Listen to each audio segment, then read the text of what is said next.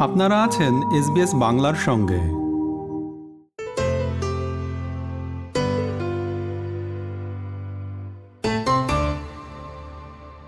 চার দিনের রাষ্ট্রীয় সফর শেষে বৃহস্পতিবার রাতে ভারত থেকে দেশে ফিরেছেন প্রধানমন্ত্রী শেখ হাসিনা। গত পাঁচ সেপ্টেম্বর সোমবার প্রধানমন্ত্রী শেখ হাসিনা দিল্লি পৌঁছান। প্রথম দিন ভারতের পররাষ্ট্রমন্ত্রী এস জয়শঙ্কর মৌর্য হোটেলে বাংলাদেশের প্রধানমন্ত্রীর সুইটের সম্মেলন কক্ষে তার সঙ্গে দেখা করেন। দ্বিতীয় দিন শেখ হাসিনা হায়দ্রাবাদ হাউসে ভারতের প্রধানমন্ত্রী নরেন্দ্র মোদীর সঙ্গে দ্বিপক্ষীয় ও একান্ত বৈঠক করেন। নরেন্দ্র মোদী বাংলাদেশের প্রধানমন্ত্রীকে অভ্যর্থনা জানান এবং তাকে আনুষ্ঠানিক গার্ড অব অনার প্রদান করেন। দ্বিপক্ষীয় বৈঠকের পর অভিন্ন সীমান্ত নদী কুশিয়ারা থেকে একশো তিপ্পান্ন কিউসেক পানি প্রত্যাহার সহ নিকটতম প্রতিবেশী ভারতের সঙ্গে সাতটি সমঝোতা স্মারক স্বাক্ষরিত হয়। ভারতের উত্তর পূর্ব অঞ্চলের উন্নয়ন মন্ত্রী জি কিষান রেড্ডি, কংগ্রেস নেতা রাহুল গান্ধী এবং নোবেল বিজয়ী কৈলেশ সত্যার্থী বাংলাদেশের প্রধানমন্ত্রীর সঙ্গে পৃথকভাবে সাক্ষাৎ করেন। সফরকালে প্রধানমন্ত্রী শেখ হাসিনা, ভারতের রাষ্ট্রপতি দ্রৌপদী মুর্মু উপরাষ্ট্রপতি জগদীপ ধনখড়ের সঙ্গে বৈঠক করেন মঙ্গলবার শীর্ষ বৈঠকের পর যৌথ সংবাদ সম্মেলনে ভারতের প্রধানমন্ত্রী নরেন্দ্র মোদী বলেন सबसे पहले मैं प्रधानमंत्री शेख हसीना जी और उनके प्रतिनिधिमंडल का हार्दिक स्वागत करता हूं पिछले वर्ष हमने बांग्लादेश की स्वतंत्रता की पचासवीं वर्षगांठ हमारे डिप्लोमेटिक संबंधों की स्वर्ण जयंती और बंगबंधु शेख मुजीबुर रहमान की जन्म शताब्दी को एक साथ मनाया था। पिछले वर्ष 6 सितंबर को 6 दिसंबर को हमने पहला मैत्री दिवस भी साथ मिलकर पूरी दुनिया में मनाया। आज प्रधानमंत्री शेख हसीना जी की यात्रा हमारे आज़ादी के अमृत महोत्सव के दौरान हो रही है।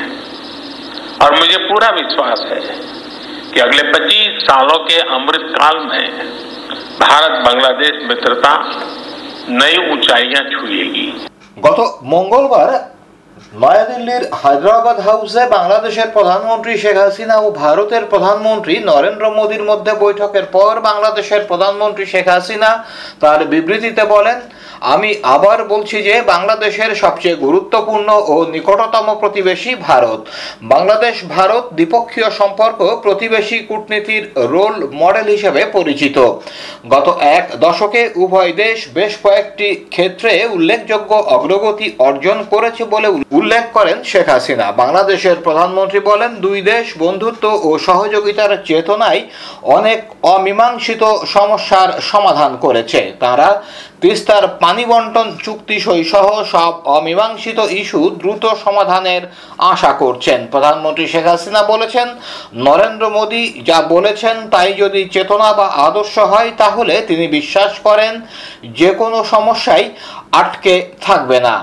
I am visiting India after almost three years. Indeed, I am happy to be amongst you today. I thank the Government of India for extending warm hospitality to me and my delegation. I, along with my delegation, uh, I would like to take this opportunity to congratulate the government of India and my Indian friends on successful completion of the Azadi Ka Amrit Mahotsav, the year-long celebration to mark the 75th year of India's independence.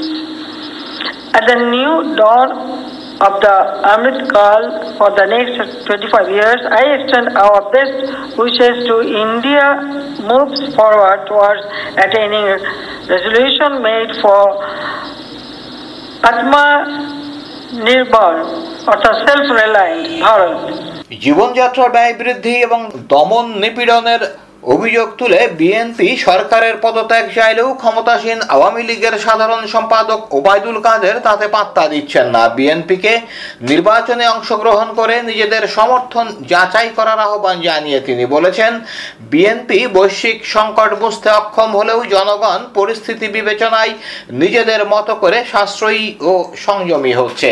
সরকার এমন কোনো চাপে নেই যে নির্বাচিত সরকারকে পদত্যাগ করতে হবে। ঢাকায় British high commissioner Robert Chatterton ডিকসনের সঙ্গে সাক্ষাৎ করেছেন বিএনপি মহাসচিব মির্জা ফখরুল ইসলাম আলমগীরের নেতৃত্বে বিএনপির একটি প্রতিনিধি দল।